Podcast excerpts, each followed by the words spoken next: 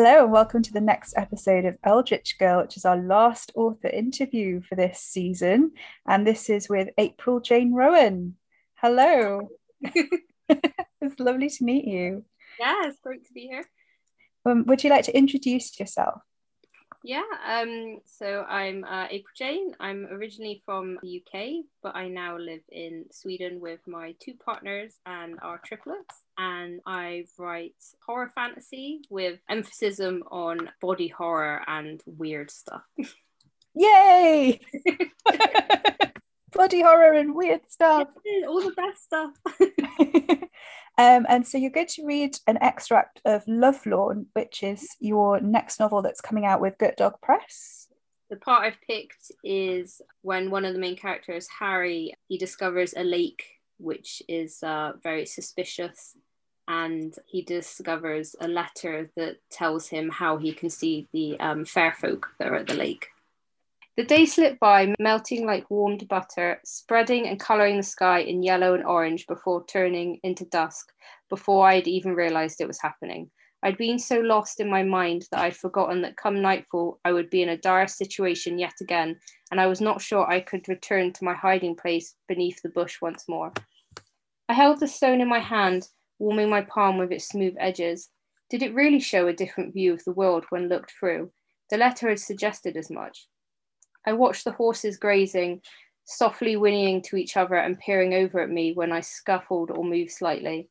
The foal pranced happily, the more daring of the two, as he often came close enough for me to touch him if I had desired, only retreating when I waved my stick at him in annoyance. And though I was ashamed to admit it, I was afraid. Despite myself, I was scared to look. With no one to judge me, no one to wound my pride and insult my damaged ego, I could just remain sitting here and not say a word. Hadn't I seen so much already? I couldn't stop the whispers in my mind, urging me to tame them despite the fear. What started as a means to get home now was a way to win back the applause, the adoration I'd lost in my accident. With such an animal, I could outrace even the fastest mare. No one could stop me, and I would be sitting atop a pile of failures, boots digging into their soft, brittle soles as I reigned king. Oh, how I longed to be back upon my throne more than anything I wanted to rise again, a brilliant bastard that everyone adored. No longer pulling my mistakes around like my useless leg. If I could have such a horse, a grand stallion of the fair folk, perhaps I could even cure my leg, take away the scars and the deep aches it gave me, straighten the bones and make them strong again. The longer I sat watching them watch me, my fear was swallowed by the hungry, grinning, ambitious monster residing inside me. Before I could overthink it, I raised the stone to my eyes and looked through them, telling myself I would see nothing, that despite what I had already seen, it was foolish. The choked shout that ran through the clearing alerted them, their heads turning towards me.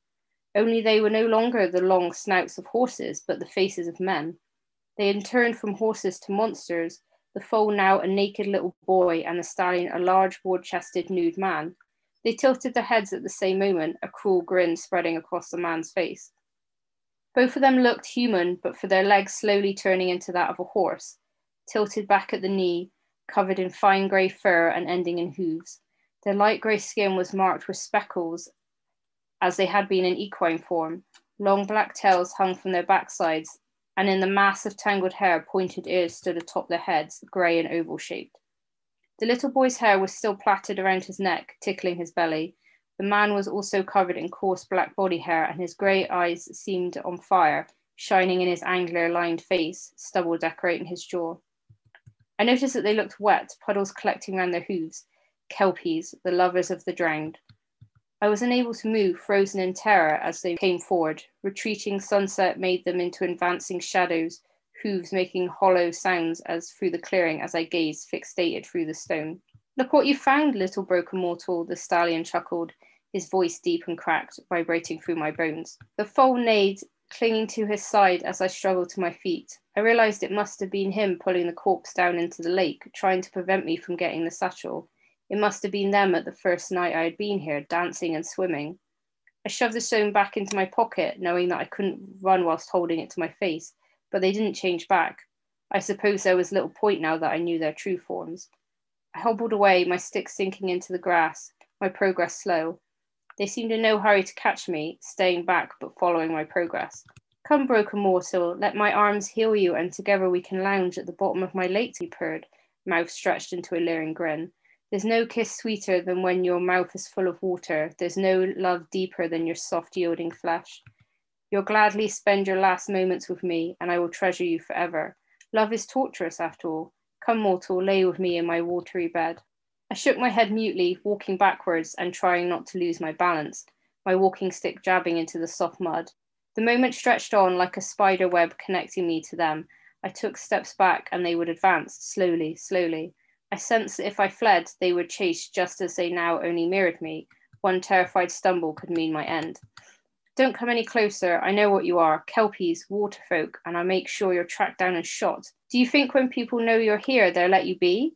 Let you exist here like some filthy mark on the carpet? These lands are full of proud farmers. They won't allow you to live. I spat, my false bravery pushing up through my rib cage, puffing me up and making grip on my stick tighten, my knuckles white. Come closer. I know what you are, he purred, face stretched in a mocking smile full of blunt yellow teeth a wanting mortal, no longer desired, longing for something you can barely grip in those thin, weak fingers of yours. Oh, that's really, yeah, I like that part. and uh, Lovelorn will be coming out at the end of August. Uh, so if you like what you heard here, then um, you can follow me on Instagram, um, the Literary Chamber, for uh, more updates and fun things about uh, you know the release. So what were the main influences for this story? I i think there's a lot of um i love all the descriptions of the horses and like because the harry is a jockey isn't he? Is yeah he is. yeah um and I, yeah it's just do you ride horses or have you no i don't. I actually um i've never really um been that interested in horses like as a child i horses were not my uh, go-to animal um cats were so um, I had to do a lot of research into horses and the correct terminology for them. And um, I even like listened to the kind of sounds that horses made so I could make sure that they really did, you know, um, when I described them that they sounded like horses. So, but um, I, I, guess the, the main influence was I started researching um, fairies and the more traditional stories and how they weren't like they are portrayed now, I guess, in the main media. I know there's a lot of stories where they do draw from the traditional tales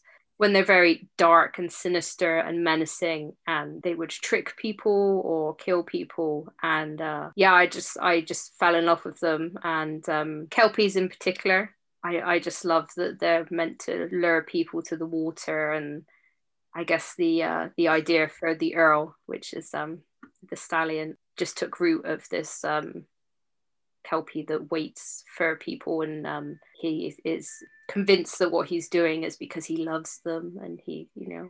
oh God, yeah, that's so creepy. It's like so that that kind of twisted love of something that doesn't really know how to love. Yeah, like, so oh. then it, it just went around in my head, and I was and then eventually um, the um, Kingdom of Lovelorn just um, expanded from that, from the idea of uh, the Earl. That's really cool. Yeah. Um, what's the appeal of fairy tales as a genre for you, and why did you choose to use them as a mode for your this adult gothic fantasy? Well, I, I guess like a lot of people, I was raised on fairy tales. Um, you know, like the Brothers Grimm and um, those classic ones and um, Hans Christian Andersen. And I've so I've always loved them, but as an adult, I've grown to have more of appreciation for them when I've kind of researched why we have fairy tales and how they're kind of urban legends of the past, and they sort of were sort of mirroring what people were afraid of or what they wanted to warn you against at the time. A lot like how we have stories now that are verbally passed on. And uh, one of my favorite things about them was uh, that there are so many fairy tales that have from all over the world that have very different themes, even some like pretty much exactly the same plot, but they're yeah. from countries where people couldn't have wouldn't have been able to talk to each other to pass them on like um, when travel wasn't as easy and like completely different parts of the globe and i just love the idea of people um, people's worries and fears being so universal that they come up with exactly the same story but in different yeah. parts of the world and um yeah i guess i kind of wanted to write something like that like my own fairy tale that could like expand and change about this hidden world within a forest and kind of draw on all those classical fairy tale elements. I love that. Yeah, it's it's just so interesting. Like I love the world building and I love the idea of this forest that um, people enter because they need to find things. The other character is a mother looking for her son. Yeah, Mabel. in the forest. Yeah, and I love the contrast with the the two characters as well. Like you know, so so Harry has lost his the love of his life, which is being able to ride, and is the fame. I would say, not even Yeah. the riding. Like he's lost the fame, and that's what he loves, and that's what he wants to get back. And he's such a he's such a brilliantly unlikable person. Yeah. yeah he's such a i guess an anti-hero but Yeah, bordering on like oh um, and mabel is like i don't know like mabel starts off as quite a very embittered woman who really just wants to be a good mum but her son reminds her of her husband who's left her and she kind of calls him her little ghost. Yeah, she's she's trying to oh be a good mum, but not going about it the right way. No, and is quite cold, and she, I think she knows that she's being cold, and she Mm. she overcompensates for that coldness in Yeah. ways. Mm, Both um, Harry and Mabel are not in good places at the no, beginning of the book. and I just yeah, and I'm really excited like to see because I'm I'm sort of halfway through it. So like yeah, I'm excited to see how their stories kind of intertwine and interact and and the arcs that you're taking them on, which is like really cool. Um, so I was just wondering if you could tell us a little bit more without too many spoilers about the central relationships in the novel and why you found those compelling to write about in the first place. What about those uh, kind of relationships do you find? Uh, what about them do you find interesting to explore? Well, Harry was um, originally was going to be just one main character, which was Harry and his relationship with the Earl, who he sort of tricks into guiding him. He's uh, like in the extract I read, he's um, trying to find a way to control him so he can get his fame back. And um, he goes on a quest to find a stronger bridle, which will mean that he can order him around. Um, Hmm. and uh, Mabel was a, a smaller character, and uh, but she kind of took on a life of her own, and then it ended up being two POVs because she she wanted she I guess she had a story she wanted to get told as well, and I love that with characters. Just, yes. yeah, I love that too. When you're like, uh, who's writing this? Like, Yeah. um, yeah, and she goes into the woods to find her son, and um, she ends up meeting a um, fairy knight called Caraway who guides her um, to, try and help her find her son Peter. And so I, I guess yeah, it's, it's it's about two mortals that get lost in the wood, and then they each find a guide, whether they're Mm. actually very good guides or not. um, you know, and if they're were trying to trick them. Yeah, because you, you don't know, you can't trust the Fae. That's like the main Hmm. so you know and and everyone is very unreliable like you've got two very unreliable narrators in both their points of view to different extents but then you also have the fact that they can't trust anyone either there's a bit in it where Caraway says, "Oh, you know the thing about us not being able to lie that that's false," you know. Like, oh, can I believe what I know about fairies? Because to make it even more that like you know you have no idea whether they're going to lead you somewhere good or bad, but they're in a situation where they just kind of have to put their trust in these the fair folk. yeah it's quite it's it's quite disturb like the whole thing is quite disturbing and i love it That's And what I was going for. So yeah it's fun. I love yeah it's really interesting. And um i love those kinds of interactions and the just the the questioning nature of it. It makes for an interesting reading experience where you get lost as well because you as the reader don't know kind of what's what to trust or who to trust yeah, and like what they're going to come across next, and yeah it's it's very much it reminds me actually of like a very adult kind of alice in wonderland logic play, oh, that's, that's cool. which i like yeah and, very like, yeah, yeah nice when comparison. Thank you. but oh, and alice through the looking glass you know where you don't where it's just literally her wandering around finding things and you've no idea what's going to come next and it's like just this really cool journey to be on and there's lots of different kinds of what got like the the love of the earl for his Mm. drowned corpses yeah, his, his uh, lovers in the lake. in the lake and you've got um harry and his love for fame not so and for horses to an extent but like Yeah. more the fame yeah. and not really for anybody else like not really for other people No, he's he's a very self-centered character. yeah and mabel's love well i guess for her her her her husband who's who's gone that she did have and then her love for her son which is Mm.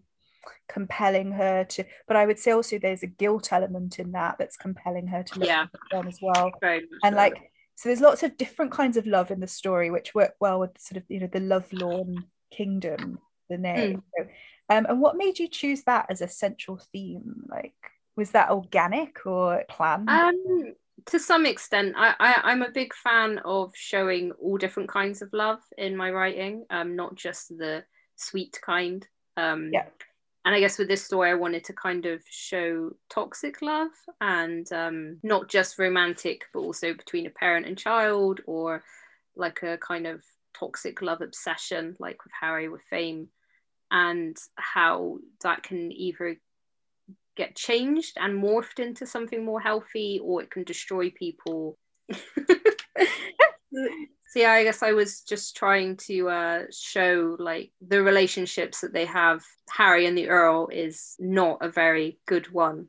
And um, the you know also with mabel with um, her depression. And uh, yeah i guess leave just show a different side of it it has romance in it, but is it a very good romance? I guess I want to leave up to the readers to decide whether they, you know, how they feel about it at the end. i love that though i like the i do like problematic um love as a theme Yeah. I think it's just so much there's just so much more you can do with it like there's just so much more um you uh, uh, like when you explore different kinds of relationships there's um I was just thinking about other like it's very much a theme of this podcast. It's like just problematic relationships. Um But I think it's it's really good to show those and because love isn't just like it is in, you know, rom coms. yeah it's very like there's all different kinds of shades and it's and also you know the how love can be problematic not just between a romantic one like with friends and family and yeah I, I just i find it really interesting to look into that and kind of i guess as a writer especially with this book i kind of want to just tell their stories and you know um, not tell the reader whether it's you know um, the relationships are good or whether you're like meant to like harry or mabel or you know like you can come out at the end and hate them or think that you know the path they chose and how it ended up was awful for them.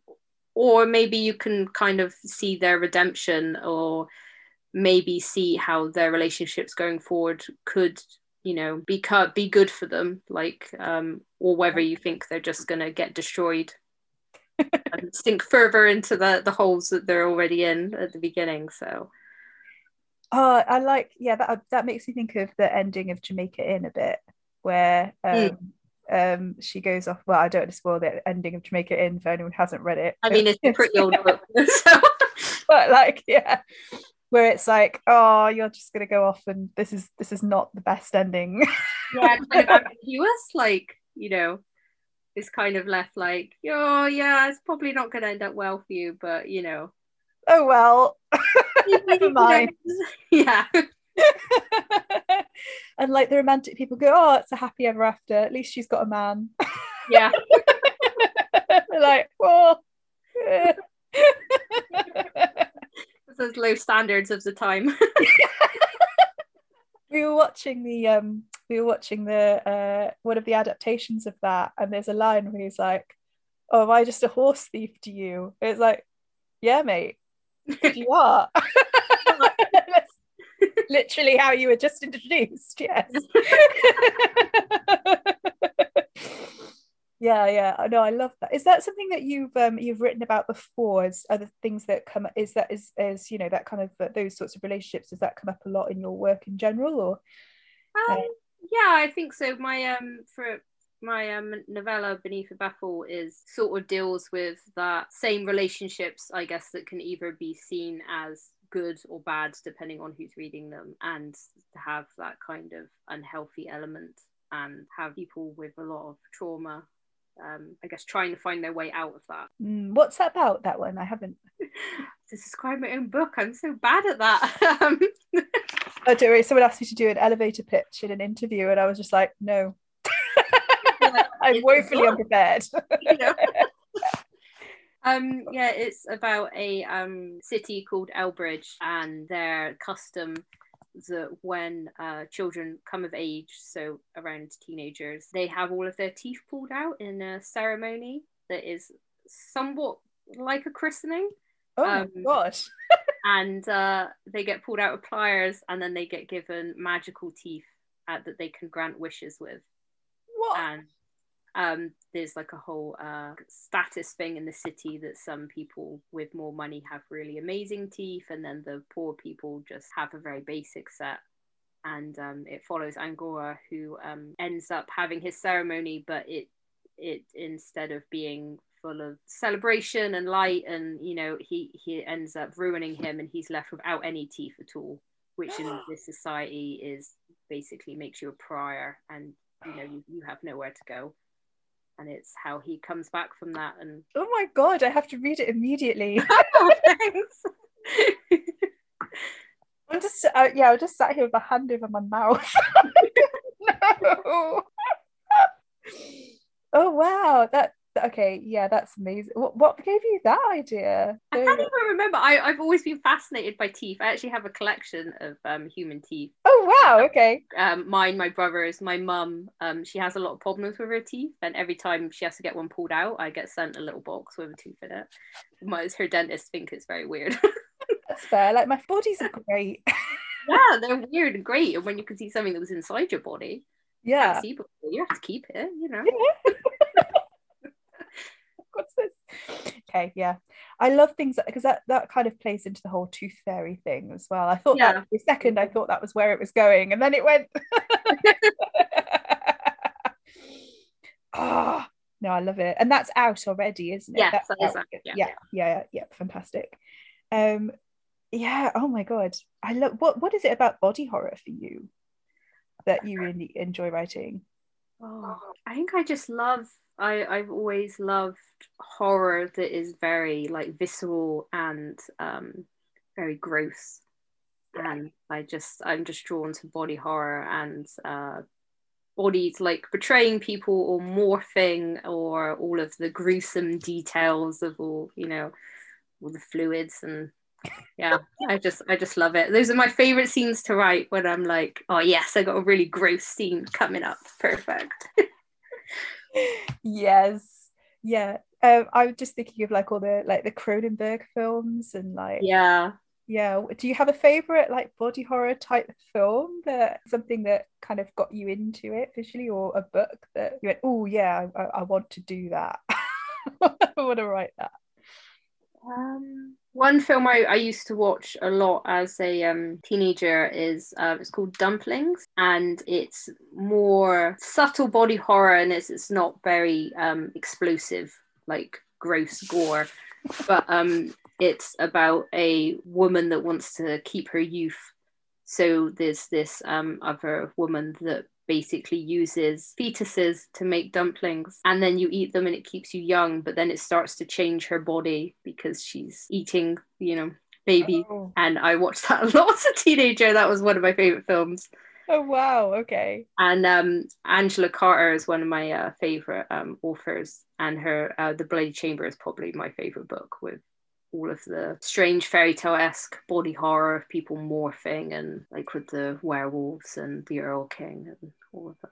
I like those stories. I've got that, and uh, yeah, I just I find Angela Carter's whole style is very, I don't know, not whimsical, but like it's told in that kind of a way. Those short stories have got this really yeah like that kind of fairy tale feel to them and i really liked yeah i really like that collection mm. He's a big inspiration for my writing um yeah i was yeah, yeah okay i can see that i can see that in Love lovelorn a little bit yeah i, I yeah. like very very descriptive prose and i think that's also why i like writing body horror because i can just really go into the descriptions I had to. Um, I, am not sure. Um, Lovelorn needs still needs some editing with my editor, and when I was querying it, I cut a few bits out that were very graphic, and I was like, I'm not sure I um agent is gonna like this scene, so maybe I'll just trim it down a bit so it's less gross. And I'm like, oh, maybe I should just put it back in now. so I think there's definitely like um, extreme horror and splatterpunk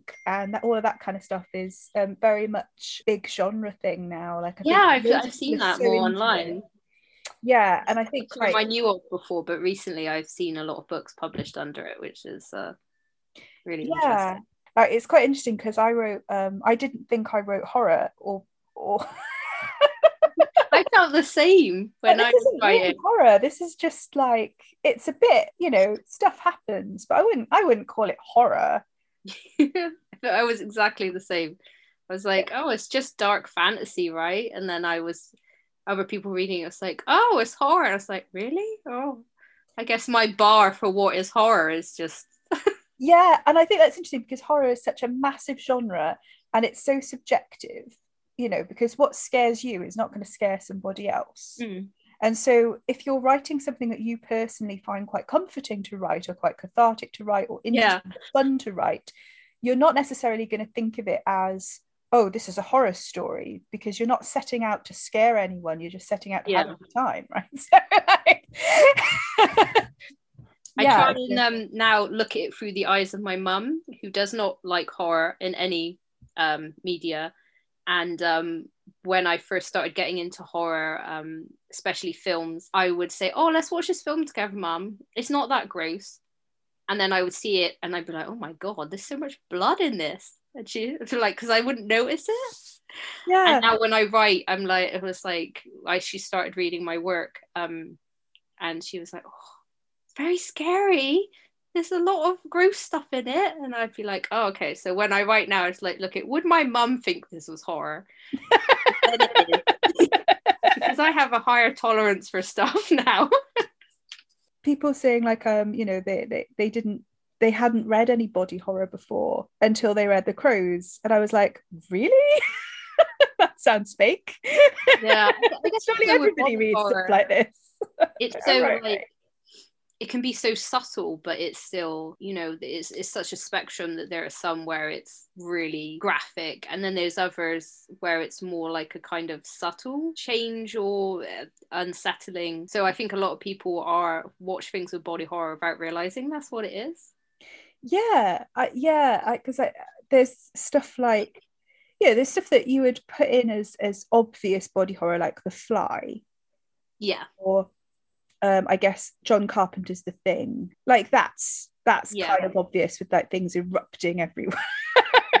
like, well, the, the, thing is one of um, my partner's name's uh, favorite films. I've watched that film so much. Whenever we're like, what should we watch? Like The Thing.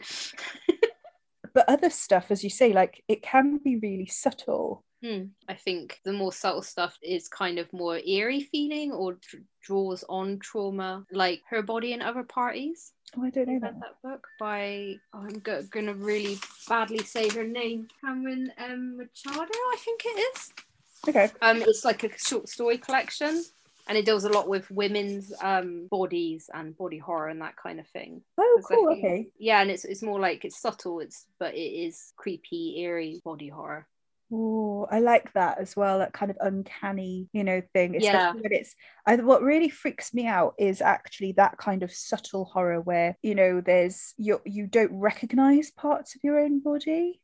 Mm, yeah. The, the idea of your body not being recognizable to you, mm. just that whole idea of it, just really. Kind of, yeah, and kind of being like, is it really happening or is it in the mind or is it actually the body and yeah yeah and everything gets very blurred and you don't it's that i think for me it's that kind of loss of control mm.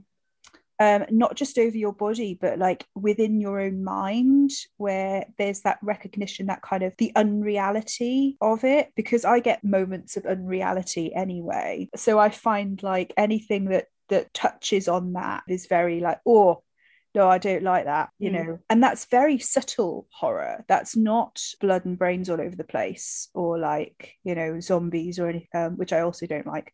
But um, you know, and and so yeah, there's there's degrees of it. And I sometimes yeah. think like the more subtle kind is is actually worse in many ways. Yeah, I think so too. It's it's the more kind of sneaking kind. Yeah. Uh, what are you planning on tackling in your future work? Um, well, I have a story that needs editing. Okay. But that's my least favorite part. Um, I have uh, dyslexia, so it takes me a lot of rounds of edits to get it readable for other people. Yeah. So I've been kind of putting it off a little bit. um, and I'm also thinking have a new story going around in my head, which is um, very body horror. It's about uh, have have you watched the film? Um, I think it's called The Stuff where everyone starts eating this like yogurt and then it makes them go crazy. Oh God, no, no, no. It's it's really good.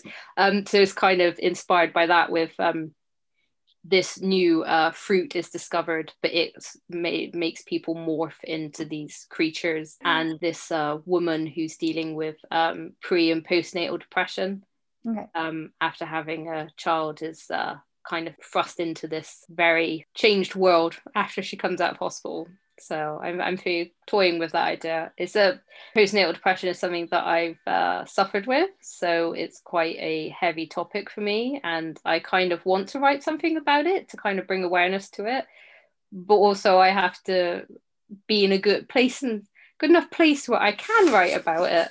So so it's kind of going around in my head this idea at the moment, and I think maybe I'm at a place where I could start writing it now. Yeah. Yeah, I, I find that as well. It's like writing is a really good cathartic way of mm. but as you say like if you want to write it and tackle it in any kind of way you do have to have that distancing don't you yeah so it's not so raw yeah it's yeah especially if other people are going to read it and it's going to be like a judge you know a project that people are going to judge mm, yeah definitely. on, and you just have to be in that position where you don't mind if people take away different things yeah. or yeah. Yeah no that's it's I, I, I tried writing it before but it was it was too fresh so sure. I think i you know maybe now is the time. What's next for Gurt Dog Press as well? Because that's um, a press that you run with your partner. Um, yeah, so I, I run uh, Dog Press with my partners Lynn and um, Nem, and uh, it exclusively focuses on LGBT um, speculative fiction across fantasy, horror, sci-fi. But we kind of wanted to make a publisher that didn't focus just on romance stories. So yeah, it doesn't have to have any type of romance in it, or it can do too. But it was more to just focus on different kinds of stories, not just coming out or romances. We have our first anthology is coming out at the end of the year called uh, Tales from the Hinterland, which is inspired by folklore.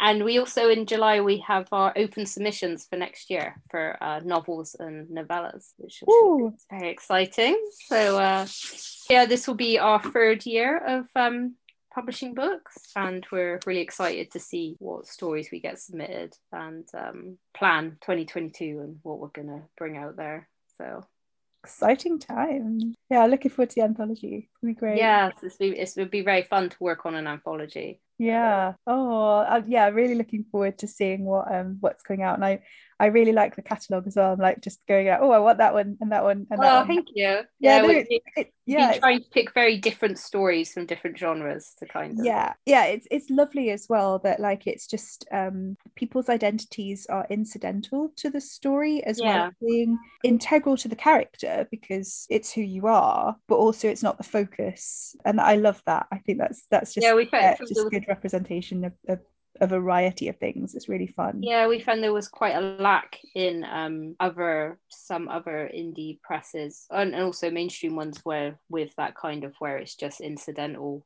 and it's you know um, uh, Nem had published um, his stories before. Yeah, and uh, he always um, felt like he didn't really fit in because he he does um, romance, but also with a lot of horror. So it's kind of like a genre bending one. And horror romance, uh, isn't it? That's a horror romance is a yeah an up and coming genre mashup, I think. so he didn't feel like he fitted with um, the other just romances. So yeah, he started had the idea for Gurt Dog from that, and yeah, we just want to make it a space for just queer writers or queer stories that can go on. You know, I love it. Way. Nyx Publishing do, does something similar as well mm. in hmm. terms of queer identities and, and sort of it's yeah but there's so there's so few publishers where you can actually find those sorts of stories and that kind of representation and i yeah i just love especially it thank horror. you very much guys for yeah especially for horror and for for dark fantasy and yes, it's been really lovely to have you. And of course, I had um, Elby Schmeira on yes, um, as my very first author interview um, with My Lord, which was published with you guys. And yes, um, oh, I love My Lord. That's one of my personal favorites from our. Uh... Yeah, so yeah, just plugging that one again. yes, you should definitely read that one. It is amazing. Um, along with uh, Gurt Dog Press, we also, um, as a family, have another company, Be Proud PR, which is predominantly run by my uh, partner Lynn, and it focuses on promoting um, LGBT stories and authors. So, if there are any authors listening and they would like um, to have their books promoted, you can uh, check us out for that because Lynn does an amazing job with book tours. Um, well, that's all we've got time for. Thank you so much for coming on the podcast. That was lovely to chat to you. If you're enjoying the podcast um, and you don't want to buy the books, that's fine. Um, if you'd like to support me on Ko-fi, though, and just drop a tip in the jar, you can do that instead, and that's uh, www.ko-fi, so that's ko-fi.com forward slash cm rosens. It would be much appreciated.